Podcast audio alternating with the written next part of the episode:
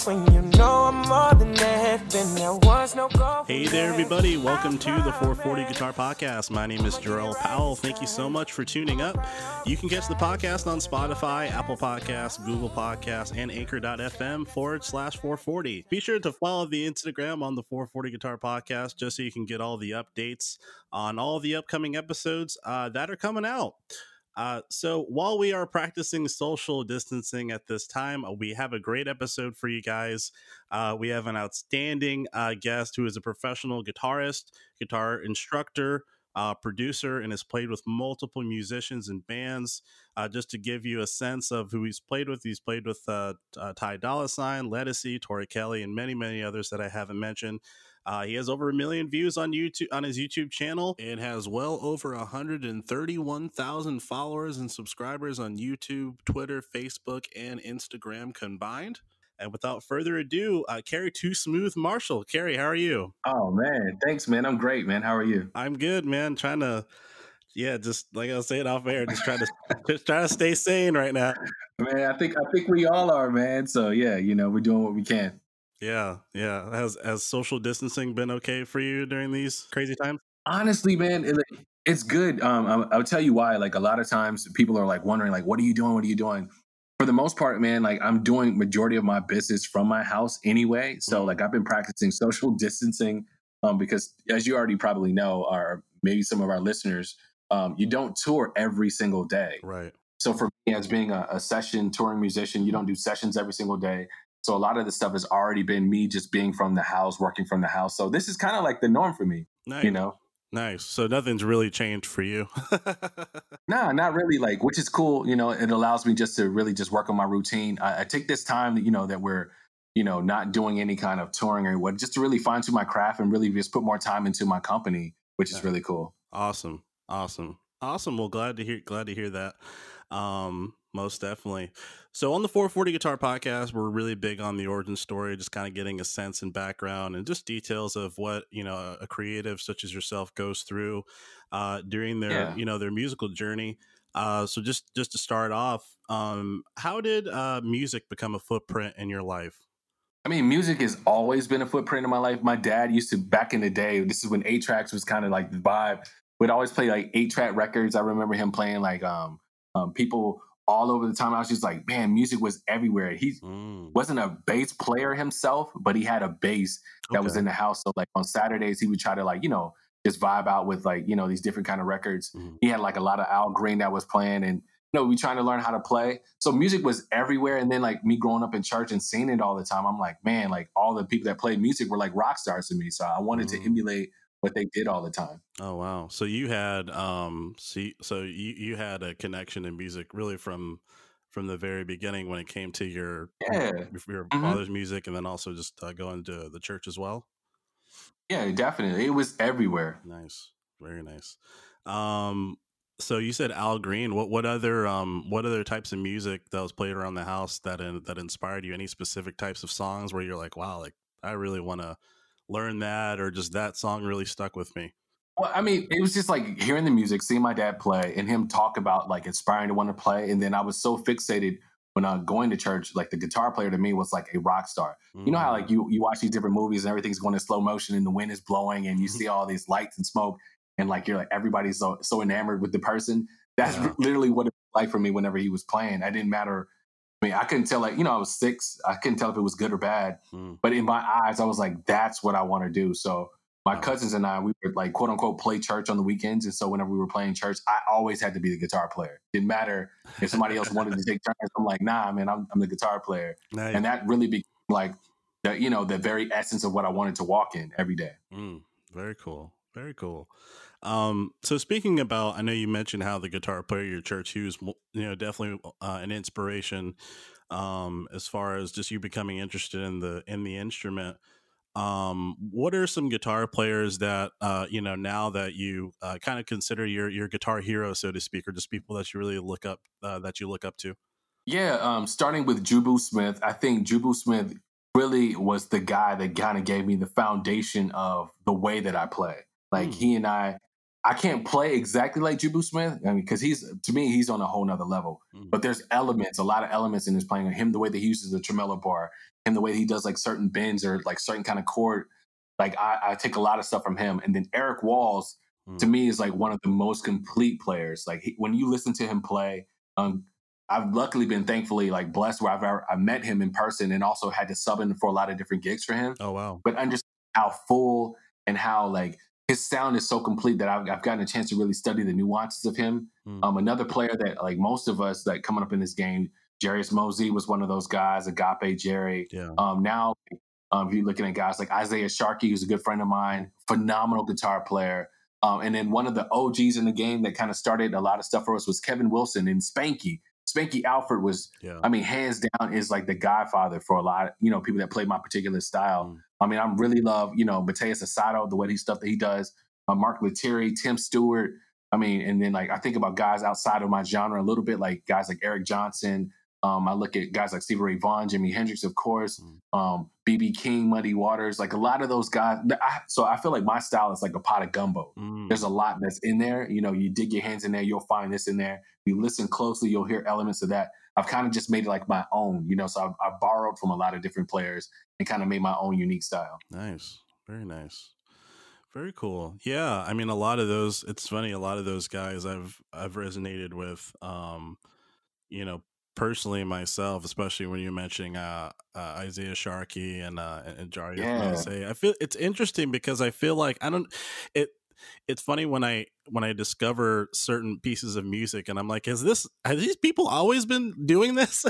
Like I find them like these are incredible. Man, they've been doing this for years, man. They've been doing this stuff for years. And that's yeah. the crazy part about it. Like a lot of people don't know, man. Like a lot of these things, like when you listen to Tony, Tony, Tony back in the day and realize that that was Jubu Smith on those records. Mm. You know, when you listen to a lot of like uh, D'Angelo, that was like Spanky Alford, like playing that kind of, you know, like a lot of that stuff. So it's just like understanding like the nuances of these guys have been out there mm. uh, because, you know, social media wasn't so big. So we didn't know who was doing what. We just know that we liked it. Yeah. And so, you know, being one of those guys who's a connoisseur, I, I went back and started doing my research and started realizing, like, oh my God, this guy was on this record. Right, man, I can't believe. Like, um, I believe it's a it's a Mario song or like an Amarion song. I think a Marion song is like "Always and Forever." That little riff, mm. and I didn't realize that was J-Mo who did that. Oh wow! But I love that riff, and so there's a lot of guitar players who emulate, who want to learn that line, not realizing that came from J-Mo when he was like super, super young. Wow, he was like maybe sixteen, seventeen, like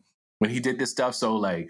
You know, there's so much guitar music and influences out there, but when you go back to do your research, you realize that, man, I didn't even know that these guys were doing that stuff. They've been doing this stuff for years. Right. Exactly. Yeah. It even, um, I remember when I really started to dig into, um, just, just the all types music of all types, um, after high school and just like looking at Motown and hearing about the, the Funk Brothers and how they would, they would right. be a part of almost every Motown song, you know, and having no idea, yeah. you know, so it's just like, wow. You had no crazy. idea.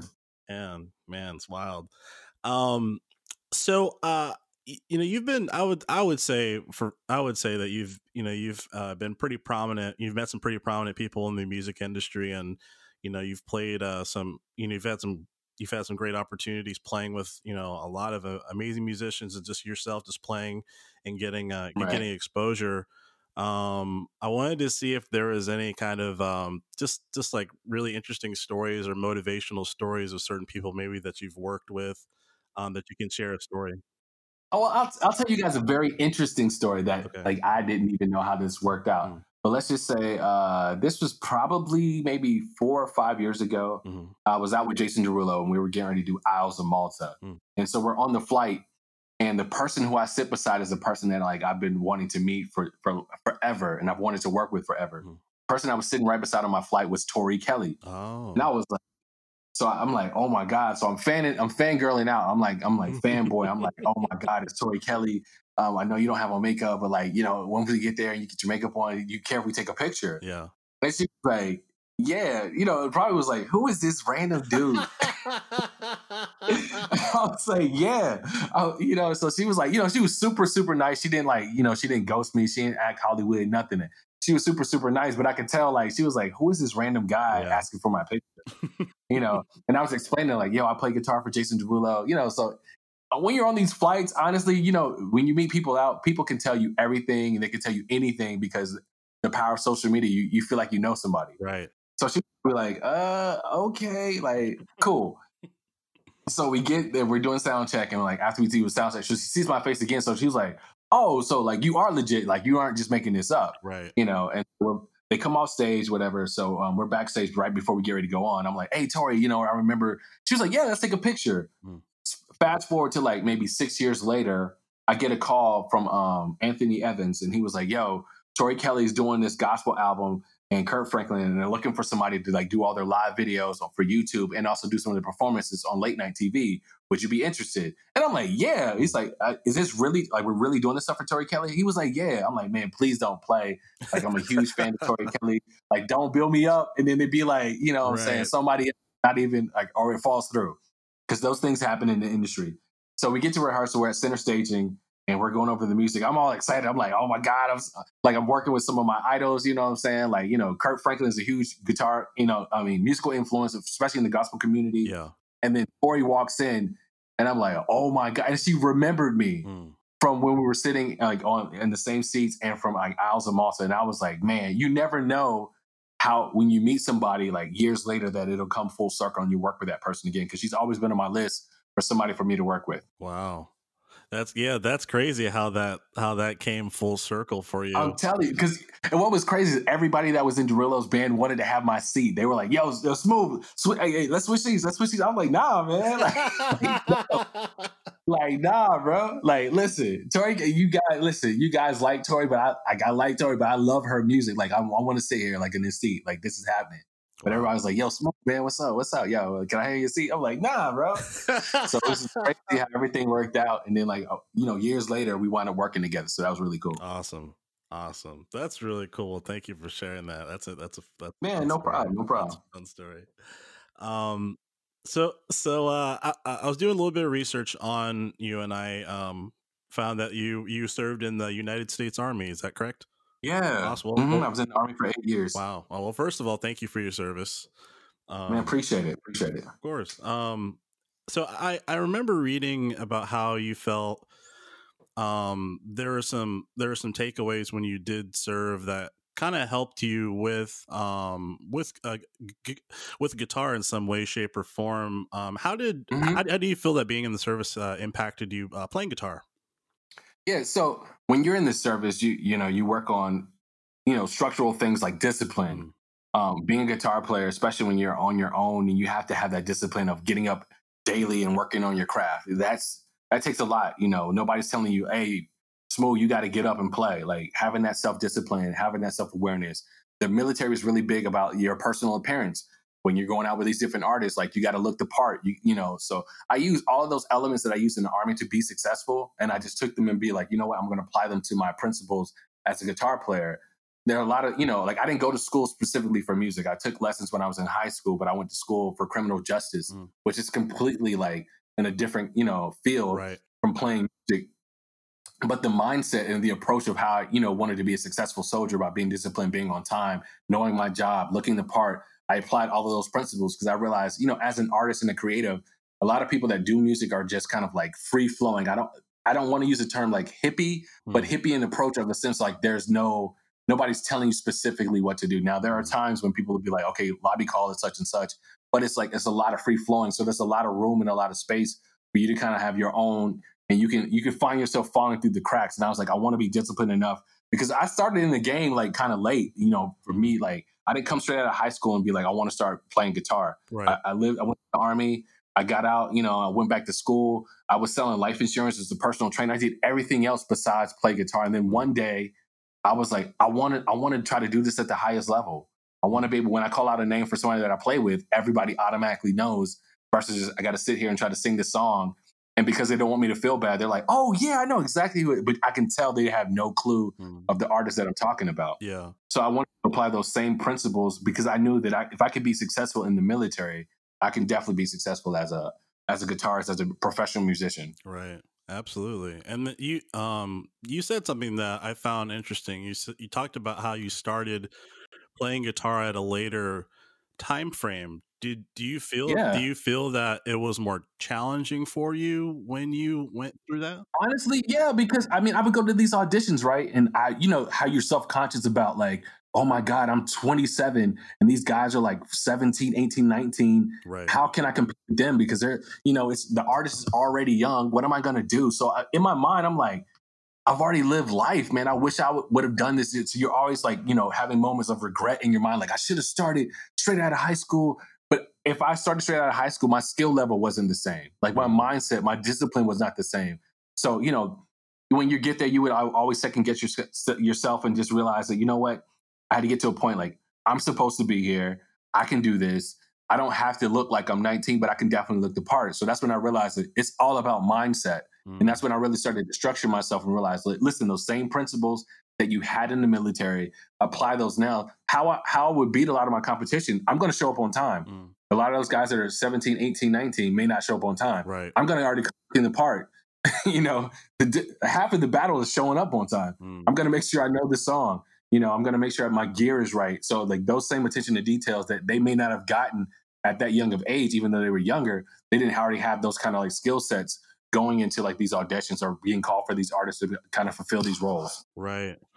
Very interesting. No, that makes a lot of sense too. And it's funny because I, I, um, I was big on, um, I was big on, uh, well, I still am as far as being a, a jazz enthusiast rather. Um, and it reminds yeah. me of, uh, are you familiar with the jazz player Tal Farlow? I'm sure you are. Yeah. Yeah. Mm-hmm. This is how he started. Like he started jazz like at twenty-two, you know, playing yeah. jazz guitar and like in the, you know, obviously in the music world, it's like, that's like, you're eighty years old. And it's like, how are you, how are you? Exactly. Exactly. So yeah. You know, but now he's like, what, you know, he's one of the renowned jazz players, and he didn't even, you know, he didn't read music at all too. So I think just thinking of that and thinking exactly yeah and then just hearing from your story as well, just I, I feel like it really just solidifies what you say as far as taking those transferable skills and really applying it. Yeah, I mean honestly, like when I when I think about it, when I really when I now that I'm kind of like going back in my mind, the only time that your age really matters, like, okay, when we're doing auditions, you got to write down how old you are. But none of the artists that I played for were like, yo, Smooth, how old are you? And then when I would tell them, they were like, what? We thought you was like nineteen, twenty. And I was like, nah, I'm like, I'm twenty-seven. Like when I first started, I was like, yeah, I'm twenty-seven. Like they were like, what? That's crazy, man, bro. We thought you was like twenty-two or like one of us. Oh, wow. And it's all about like nobody, how you carry yourself, you know? And, and as I was telling people, especially a lot of my students, like being a guitarist and when you're playing, like, has no expiration date. It doesn't matter when you start. It's how you carry yourself. Because mm. at the end of the day, like if you go in for a job interview, you got to look the part. You can't go in. If I'm going in for a corporate job, I can't look like I cut grass and expect them to hire me. That's right. Just not going to happen. Right. Regardless of I'm really like, I may be super intelligent, but if I don't look the part, they, they're going to be like, bruh, like you got, you're here for the wrong interview. Right. You know what I'm saying? That's so it. That's what I understood. And then it's just about people skills. If you have good people skills, if you can relate, you can hold conversations and you're like, you're not a crappy person. Mm-hmm. Then nine times out of ten, that's half the battle. I, I learned, you know, you're only on stage for maybe like forty-five minutes, maybe an hour and a half, maybe hour and forty-five minutes, depending on, but you're on that tour bus forever. Right. You, you're off the, you're on those planes, you're in those hotels. And if you're just a horrible person, nobody really cares how talented you are. So understanding all of those different elements, a lot of my young, younger counterparts, when we first started playing or we do auditions, they didn't understand that. They just thought it was more about like, well, I can play whatever. And then that whole arrogance of I'm the man or, you know, wherever I'm from. Mm-hmm. And that was just like, it drove a wedge and it put a sour taste in a lot of people's mouths. You oh, know what I mean? Oh, yeah. Yeah. And then that point, you know, if you're ruining relationships, I mean, that you're kind of putting yourself in a coffin when it comes to just your career in the future. So, but when you're young, a lot of times you don't understand that. You don't yeah. understand the importance. Like how important relationships are. Mm-hmm. Yeah, yeah, absolutely. Absolutely. Um, so for those of you who don't know, um, uh, Kerry is also a uh, professional guitar instructor, uh, teaches R and B style guitar playing. Uh, I wanted to ask you what your passions were for, for one, teaching guitar and then specifically focusing on, on R and B, because I think that's, I think that's a, that's a very interesting um, approach when it comes to uh, teaching guitar. Yeah. So initially, I, I'll let you know, when I first came to L A, teaching was not what I wanted to do. Mm-hmm. Like I fought it for years. I was like, man, I'm not trying to teach, man. I'm trying to go on tour. I'm trying to be on T V. Mm-hmm. Trying to be. That was my main focus. But people were asking me like, man, you're so good. Like I want to learn about your style. Mm-hmm. But I remember before I even, you know, came out and started doing professional, I always told myself, because I remember asking some of my guitar giants that I loved, and I didn't get a response and nothing happened. I said, I always promised myself, because I was really butthurt and I was really on myself. I was like, you know what? When I get to a certain level, I'm going to teach. And so I was trying to get to that level. But when I got to that level, something clicked for me. I was like, you know what? Now is the time to go ahead and start giving back. So I started out with Skype lessons hmm. and realized how fulfilling it was to be able to show somebody. When somebody got one of the riffs that I showed them and I heard them play it, then I was like, oh, man, I want this sensation. Every sing- It became like my new high. Like I wanted that every single day. And I realized the joy and fulfillment that was in their face and in their lives because they got a chance to play something that I've done on guitar. So I wanted to like duplicate that every single day, but I wanted to like create a platform where everybody, when they felt like they could go, like, cause I realized Skype and FaceTime was limited. So a lot of people that were trying to get lessons from me were like either in um, Asia or either in like Europe. Yeah. So the time difference was like killing me, you know, being in an apartment here in L A. My neighbors would be like, bro, you're great, but you cannot be playing guitar at three o'clock in the morning. Right. And, you know, like, so I would miss, I would miss those students that would be on the other side of the world. So I like, I had to figure out something different, mm. but everybody was asking me specifically for R and B. They didn't mm. care about learning how to play guitar. They maybe want to learn, okay, well, how do you start? But they want to be like, I want exactly what you're doing.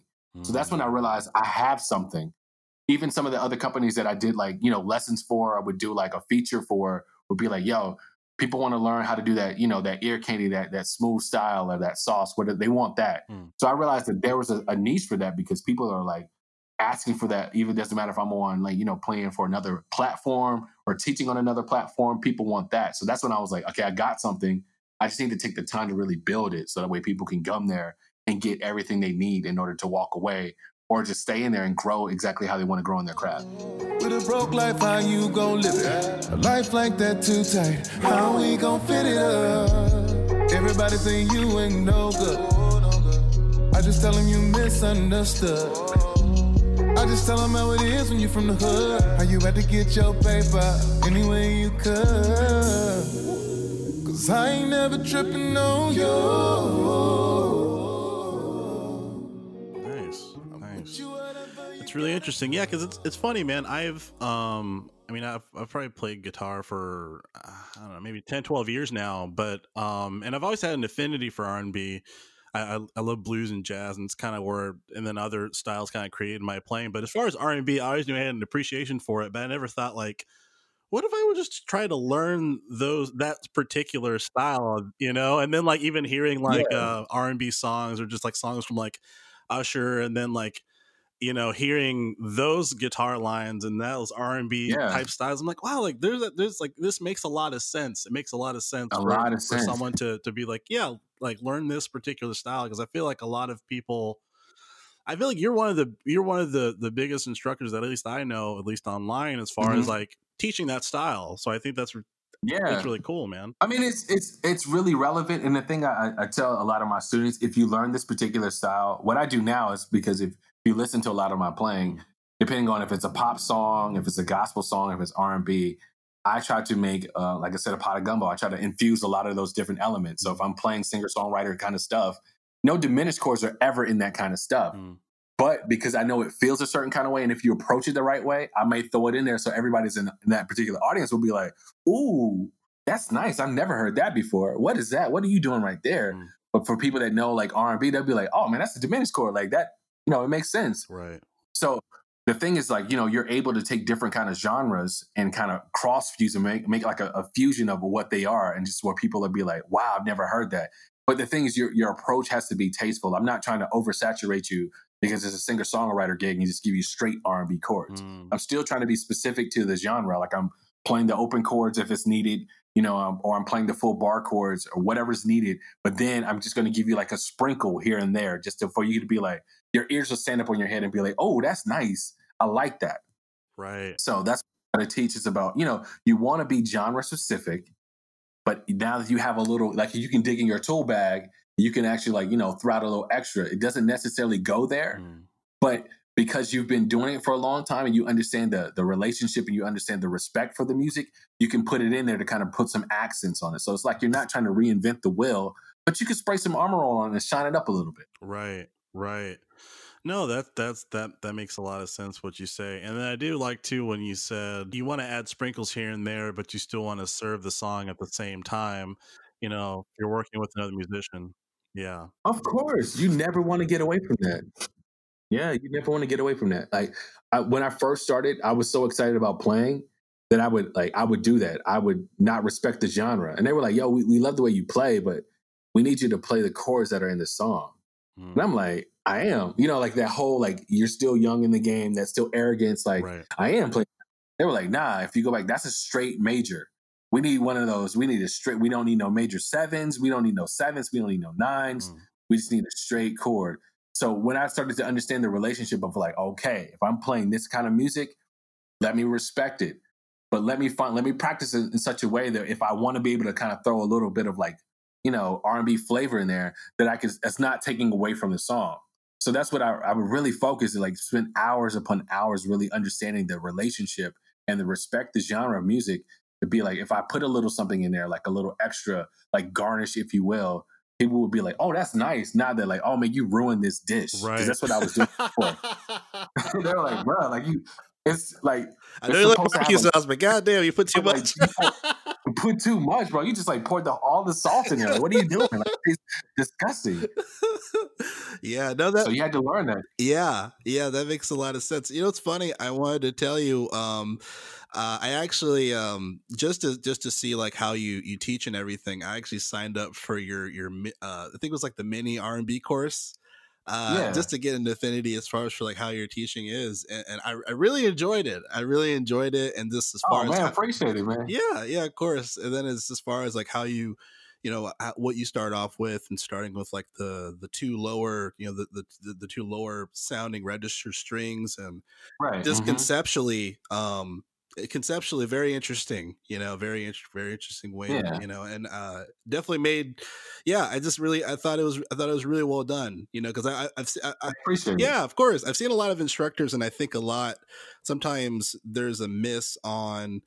Like certain things that are very prominent, you know, where it's like, oh, just got to play yeah. this, this, and this. Okay, you try it. Like, wait, what? you know? well, nah, so, so what happened, I mean, honestly, man, when I first started out, I was like, because you've been doing it for so long, you forget that when you're teaching, you have to teach in such a way that you can grab your audience. Mm. Like, you know, when you're doing it for a long time, you can overshoot your audience. And so, like, my staff was like, bro, that's great. But none of us, like, we don't play guitar. None of us can process what you're doing, what you're talking about. Right. You, you gotta like, you gotta dumb it down. You gotta like stop what you're doing and like go back to the basics. And that was hard for me mm. in the initial because I I be giving all these lessons. They were like, bruh, like that's that's not going to work. You gotta go back to the basics. Mm. So then I, I started to think about like if I'm playing guitar, what are the things that I can walk away with that's gonna help me start playing guitar? Like not immediately, but like I can feel comfortable to know what I'm doing.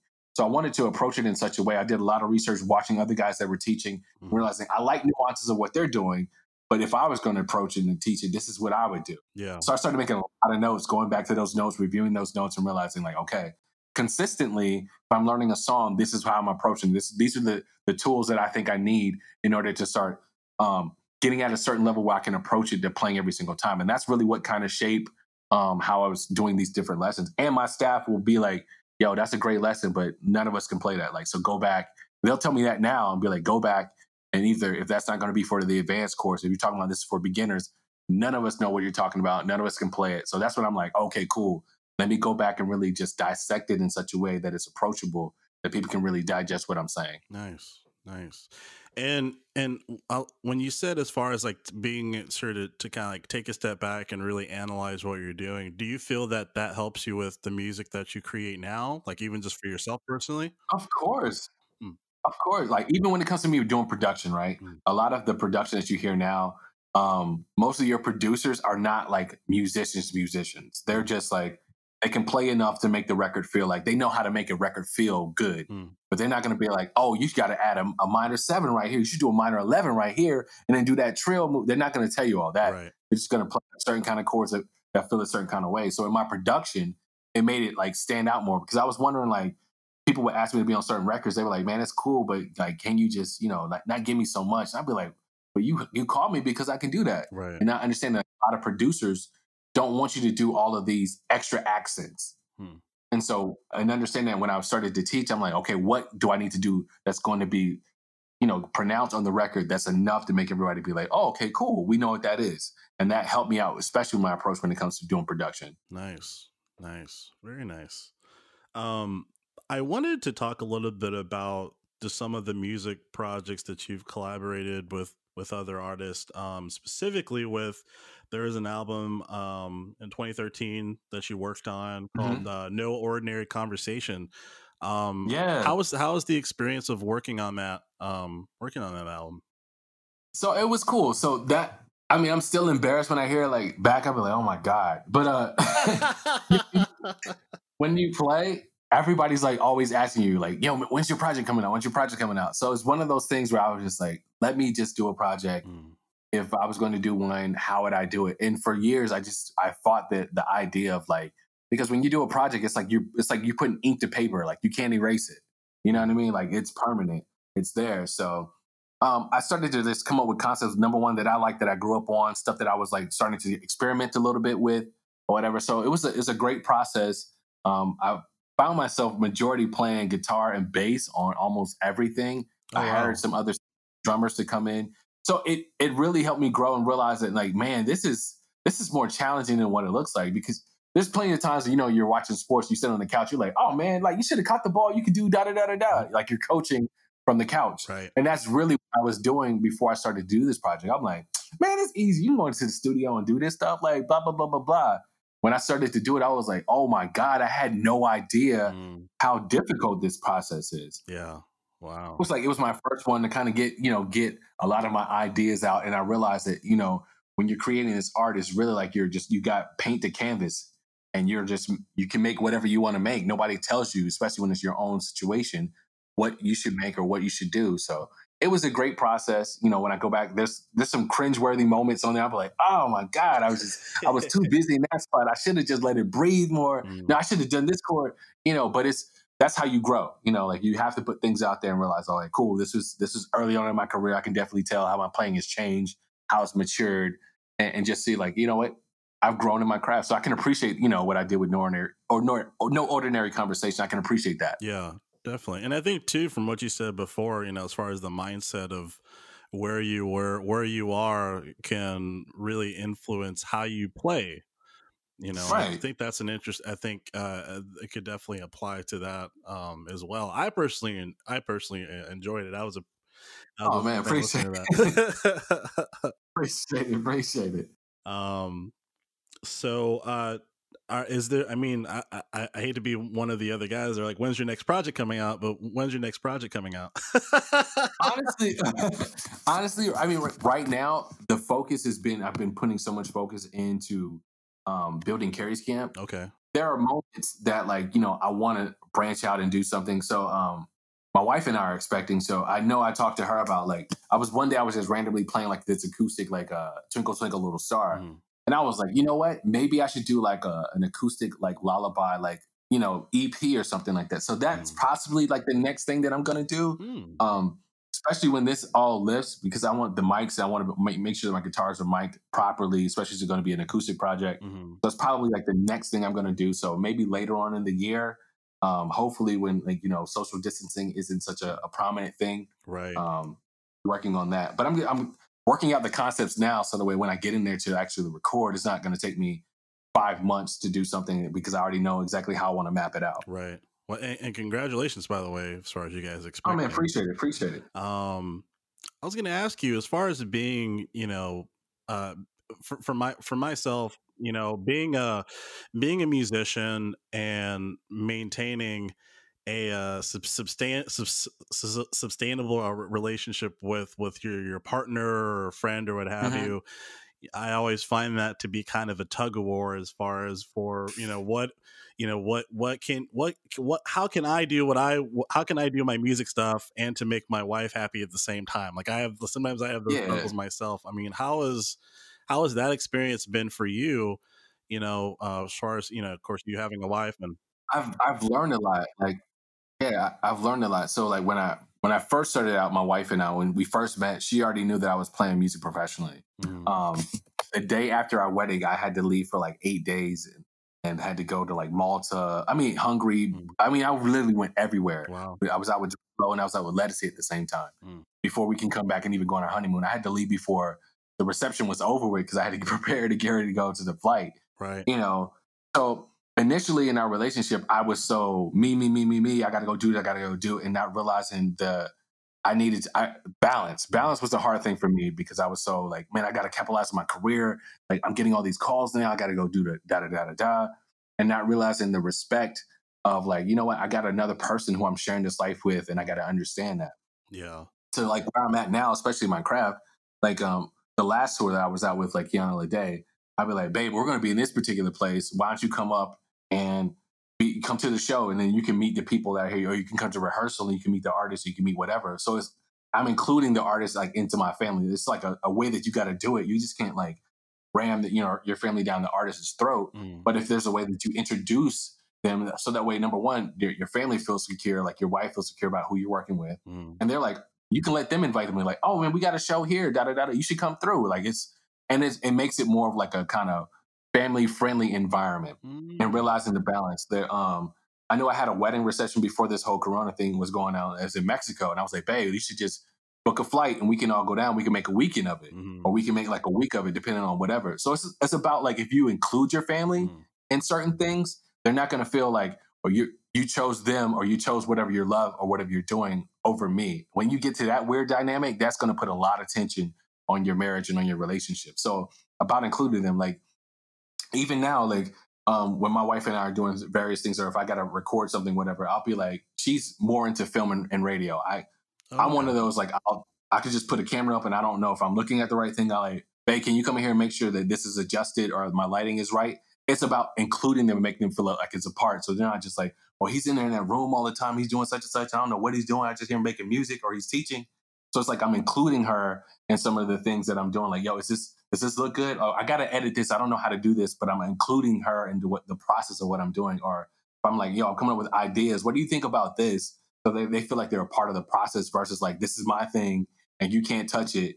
You got to do your thing. And when I'm done doing my thing, then I'll meet you out to do whatever. Right. That puts a lot of tension on your relationship. Mm, that's a great response. Yeah, that's a great res- yeah. That's a great response. And that makes sense as far as that inclusion. It's funny because I, um, I've uh, one of my episodes on my podcast, I, ha- I have my wife on, and, and mainly, mainly the episode is as far as like, how does it feel to be a musician's wife? And it, and it, um, and it actually was a really good time. You know, it was actually a really good time because yeah. I'm one, I'm kind of one of those people that's like, it's my craft, you know, but, uh, I, but this happened. I was the same way. Trust me. Listen, I was the same way for years. I was like, man, you, you're in my space. I got to da da da, you know, and I didn't realize until one day we had a conversation mm-hmm. and she was like, like, you don't make me feel included. Like, you know, I've got a background in such and such. And you don't even ask my opinion. Mm-hmm. And I was like, I got, I got in the house help. But I'd rather would go outside and just be like, I, this help, I'm char- I'm asking people and they're like charging me crazy amounts of money. Right. Where I can hear and just be like, hey, like, look at this. And it, it makes us get even closer together. So she knows if I got to go in and do something, she's not like, well, he's in there with his music again and I got to sit out here on the couch. Right. Right. You know? Yeah, because my, my wife, she calls my guitar uh, Sancha. So he's like, oh, he's with his Sancha. I'm like, oh, no. Right. So that, I'm that saying, is- it, it'll happen. It'll happen, man. So it's just one of those things you got to be more mindful, you know, about it. Mm-hmm. Yeah, those things happen, man. That's real life, though. You know yeah. what I mean? Real life. Absolutely. Absolutely. Um, I know you've you've you've had a lot of um, You've had a lot of questions thrown at you as, as far as just the type of gear you use and whatnot. Uh, but I just kind of mm-hmm. wanted to, to, to ask you as far as just what are, you know, if, if you were, if you were to go to a, um, I don't know, if you were to go to a gig and, and you, and you have like two trusty guitars and maybe two trusty amps, mm. what are some, what, what, what, what would you choose? What would be your preference? Okay. So right now, like my go-to guitar would be my, I have a Fender and I have an L S L. They're both the same kind of configuration. They're H S S. Okay. They have this, and except for the bridge, one has a grinder, which is a little bit more like melt the paints off the wall, kind of like a, you know, more grungier. Yeah. Um, especially when you're doing over overdrive. And the one has the Crema, which is a little bit warmer. Um, I would choose one of those guitars initially. And then my second one, I'm really in love with my Jazzmaster from Iconic Guitars. Like oh, nice. The tone, you know, that thing. Um, and what it can do on stage, and the playability is great. Mm. Um, as far as amps, if my personal preference, my top would be the Bad Cat Lynx. Mm. Hands down is probably one of the best amps that I've ever owned, that I've ever played. But a, you know, a second, a close second for me would be the Mesa Boogie Long Star. I would use that um, as my other amp to go to. Those would be like, you know, my, if I got a guitar and amp, those would be my my go-tos. Nice, nice, very cool, very cool. And then um, you know, playing uh, playing you know R and B and whatnot. As far as ha- ha- having having chords, you know, just have, having chords set and and and, and playing them. You know, maybe not so much at a time, but just, you know, one chord here, one chord there. Do you tend to use um, a lot of uh, a decent amount of reverb, or like a specific reverb pedal that you prefer? Or? Oh, reverb. Reverb is my thing. So like, uh, but I want to be tasteful. So I'm not trying to oversaturate the room and make it like super wet. Right. Um, a hall reverb for me is great, but I try to make sure that my reverb fits the room. Mm. And like for, you know, for certain things, so let's say if I'm bringing out my Helix, I have I have it already preset, mm. and then I may back the reverb off the amp a little bit. Okay. Um, so the way like it's, it's tasteful, it's not like, you know, like your chords are bleeding over, because when we hear the mix back, I can tell like, oh, I got too much reverb. Mm. So I've kind of gotten to a point to where I realize when I'm using certain kind of gear, I can tell. Now, if I'm using my, my pedal board with like my stomp boxes, now that was a little bit more tricky. So I tried to like make sure the decay is not so much to where it's just like it's so lingering in the room that you can't hear anything else. Mm. So I might almost put it on like almost nothing mm. and just creep it up slowly but surely, just to find that sweet spot in the room. Right, right. So you said the Helix, that's your main go-to uh, reverb? Yeah. Reverb? So nice. right now, right, right now the Helix, like the Helix from Line Six, is kind of like my main pedal board. Mm. Number one, it's user friendly. I can throw it in a book bag mm. and I can go. My pedal board, I have three, but my biggest pedal board, I have. T S A for some reason just hates it. Really? They will try, they will disconnect that thing like I don't know what. Mm. And so usually for sound check, I'm spending, because I'm not like one of these tech guys that know exactly where everything's supposed to go. Right. I'm spending time like calling some of my friends like, yo, this is supposed to be plugging, like I'm looking at the chain, like where does this go? And it's so frustrating. So mm. for me, I've always wanted to like, you know, make sure that my gear doesn't get tampered with. So the Helix, it's like it's like a big computer. So they can't go inside of it and like rip things apart. Right. And generally when I'm on stage, like it's like forty-five minutes. So I'm not really concerned about it not sounding ideal, because I know stomp boxes have like this sound mm. and like some, most of your digital processors, you can get it close, but it may not sound as authentic. So I've learned how to, even if it comes to my overdrives, just to stack them so they can sound like a pedal, even, you know, so it's just like learning how to compromise on certain things and realize what's important, what's not, what's not a deal breaker for me when I'm playing. Right. Right. No, that, that makes a lot of sense. It's funny because like starting out, you know, the, the line of pedals I had, it was just like, it was like I had, it's like I had like a small Guitar Center, you know, and then slowly but surely right. years, uh, you know, the, the, as the years go by, the smaller the pedals that I have. And I'm just like, no, I just have what I need. I need this, this, this, and this. That's it. I was the same way. Like, I mean, um, I had my, the last time I was working with uh, Mason from uh, Vertex Pedals, like, I think he's known as the Rig Doctor. Mm-hmm. Um, like he was telling me, he's like, bro, you, like your eyes are bigger than your stomach when we first started. And I was like, no, what you talking about? I need everything. He was like, how often do you play this pedal? Right. And I was like, I don't really play that. He's like, how often do you play this pedal? So that's when I realized I need to condense what I'm doing mm. and make like, you know, like a flight rig. So that way, like when I get ready to do these one-offs, I'm, I'm not using all, I'm not carrying all this extra weight. I'm only carrying what I need. If you would have never said that to me, I'm like, I would have been thinking like the bigger the pe- the pedal board, the better it is. Like that's what you need, all this gear. And and when it came down to it, you really didn't need all those things. Yeah, yeah. I feel like one of the big themes, um, you know, with with uh, as far as for you know sharing your story, I feel like a lot. One of the big themes around just kind of when you're becoming a professional musician is really being able to to take constructive criticism. Um, of course, you know, and uh, uh, which I, I, you know, I've, I've realized later, you know, later on over the years, as far as it's, you know, working with different people in different projects, it's, it's such an important thing to at least have that vulnerability where you're hearing someone else's uh, opinion. And, you know, that comes with maturity. That comes with maturity and understanding. Like, if you want to get better in your craft, you're going to have to take some corrective criticism. That's just a part of the game. You know, a lot of times I watch a lot of sports documentaries. And even like, you know, Michael Jordan or people that I aspire to want to be like when I was looking, watching Kobe um, before he passed, like watching all his interviews. And they talked about like, there's a, a level of attention to detail and having people correct you on things. And that's how you get better. Mm. And so, and understanding that and watching that, because I, I tell a lot of people a lot of times, if you really want to become a good musician, and understand like what it takes to be great. Watch sports interviews and watch like, you know, behind the stories and what it takes, the diligence for them to be at five o'clock in the morning. Granted, we don't have to get them at five o'clock in the morning mm-hmm. and put up shots, but just that attention to detail of like really working on your craft, eating right, you know, for us doing those things. So like, you know, that's going to make us better, like practicing this lick like fifty times until you can't get it wrong, you know, that kind of stuff and that kind of attention to detail. Somebody watching you and be like, you know what, you're not playing that chord as clean as you could be. Like, you could probably do this transition or whatever. Mm. And I realized if you want to be great, that's what you, that's what it takes in order to be great. Hmm. That's, that's really good advice. I think we kind of walked into an interesting conversation. So as far as you being a guitar instructor, you know, you're teaching, teaching people some great knowledge for yourself uh-huh. on a day-to-day basis. I mean, do you have a type of, um, Do you do you practice certain things like on a consistent basis? Do you like wake up and say, okay, Tuesday is going to be, you know, this type of drill, or, or or this day I'm going to listen and play listen to a song and play this. Like, do you have a certain structure for yourself as far as you learn? Yeah. So um, yeah. So before before the whole like social distancing, if I knew I had a tour or if I had a gig coming up, mm-hmm. or like during let's say let's say the gig was on Thursday, mm-hmm. um, I'm spending that whole time. Like if I got like eight songs I need to learn, like I'm using like the first day to learn the first four songs. Mm. I'm using the second day to learn the next four songs.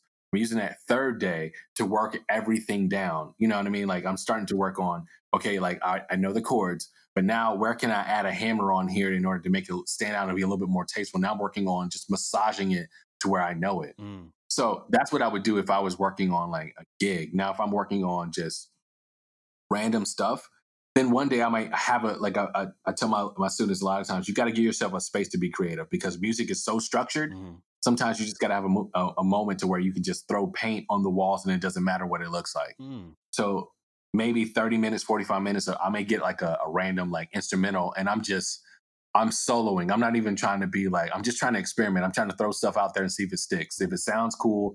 What I always do is I try to record myself so I can go back and look at the footage and be like, I did this real cool lick, but I don't remember what it was. And that's what kind of prompted me to start recording myself. Um, but then I can look at myself and be like, well, you know what? You open your mouth really, really weird when you do certain things. Like, let's not do that.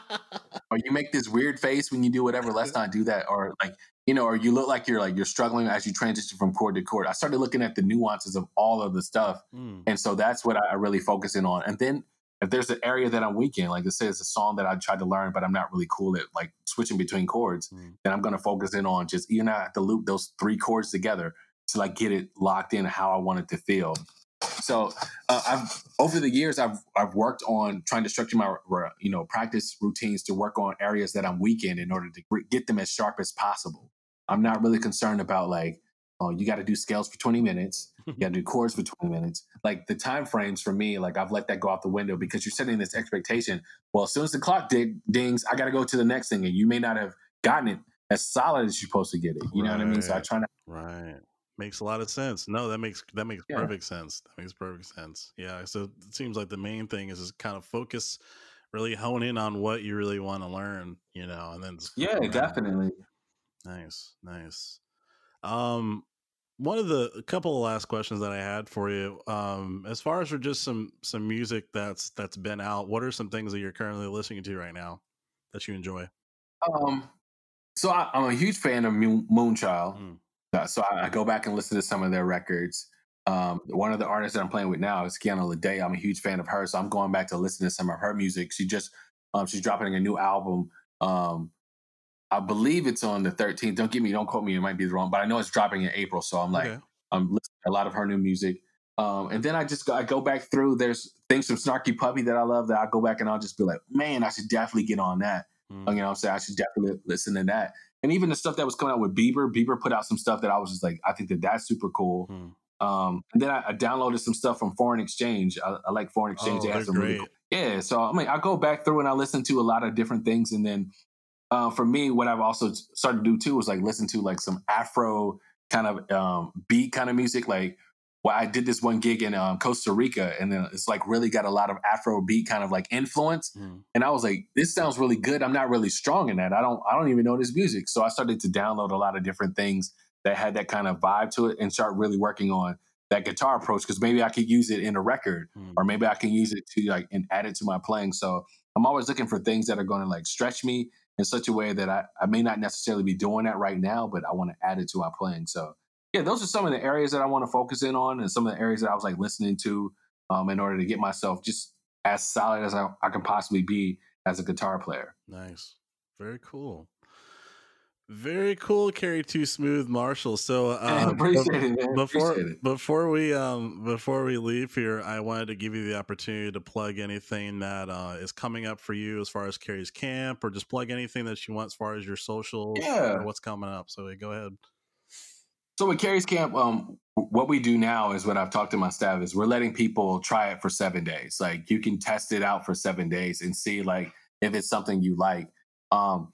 And it's one of those, when you go to Costco, you you know, people are giving you samples of stuff. You be like, oh, that's really good, or, or nah, that's not my thing, or whatever. Mm. So we're, I'm at a place in my career where I can, I can allow people to, like, you know, test out the product. And if you really want to learn R and B, if you want to learn from a person that has, like, years of experience, that has played at a certain level and has credibility with a, a lot of different artists that probably played for some of your favorite artists, I would love to be that person. So um, it's kerrys camp dot com. It's K E R R Y S K A M P dot com. And you literally, you can try it out for seven days. And I have over five hundred courses, and we're always adding new material. One of the things I tell people is a great selling point is every month we do a live Q and A. And I answer everybody's questions, even if you're not available. Well, now I think people start to be a little bit more available. When people were working, um, you could pre-record your question or send your question in, and I will record it. And we make it available for all of those students that may have missed the live Q and A. I answer every question, and I also teach you a lesson, which is something that you don't necessarily get with a lot of online teaching. Um, I know the importance of, like, if you have a question, you want your question answered. And all of the stuff that I'm playing, I'm giving it to you. Like, I'm not shortchanging you and be like, well, I do this, but you should do this. Mm-hmm. I'm not one of those guys. If I play this and you want to learn how to play it, I'm going to show you specifically what I'm doing. Even with the song request, I'm showing you, like, how I hear the song, what is actually in the song. But if I was playing it, you know, I'll show you, like, some of the stuff that I would do in the song to add a little bit more flavor. I'm always showing you exactly what I do. So um, that's one of the main things that I, I definitely want to push is Kerry's Camp. Once all this lifts and, you know, the COVID nineteen, and we figure out, like, I'm sure, like, if you're going to my social media, if you follow me at Kerry Too Smooth, K E R R Y, the number two, S M O O T H, on social media, on Instagram or whatever it is, when we hear about various dates or whatever, I'm sure I'm post that and you'll be able to see.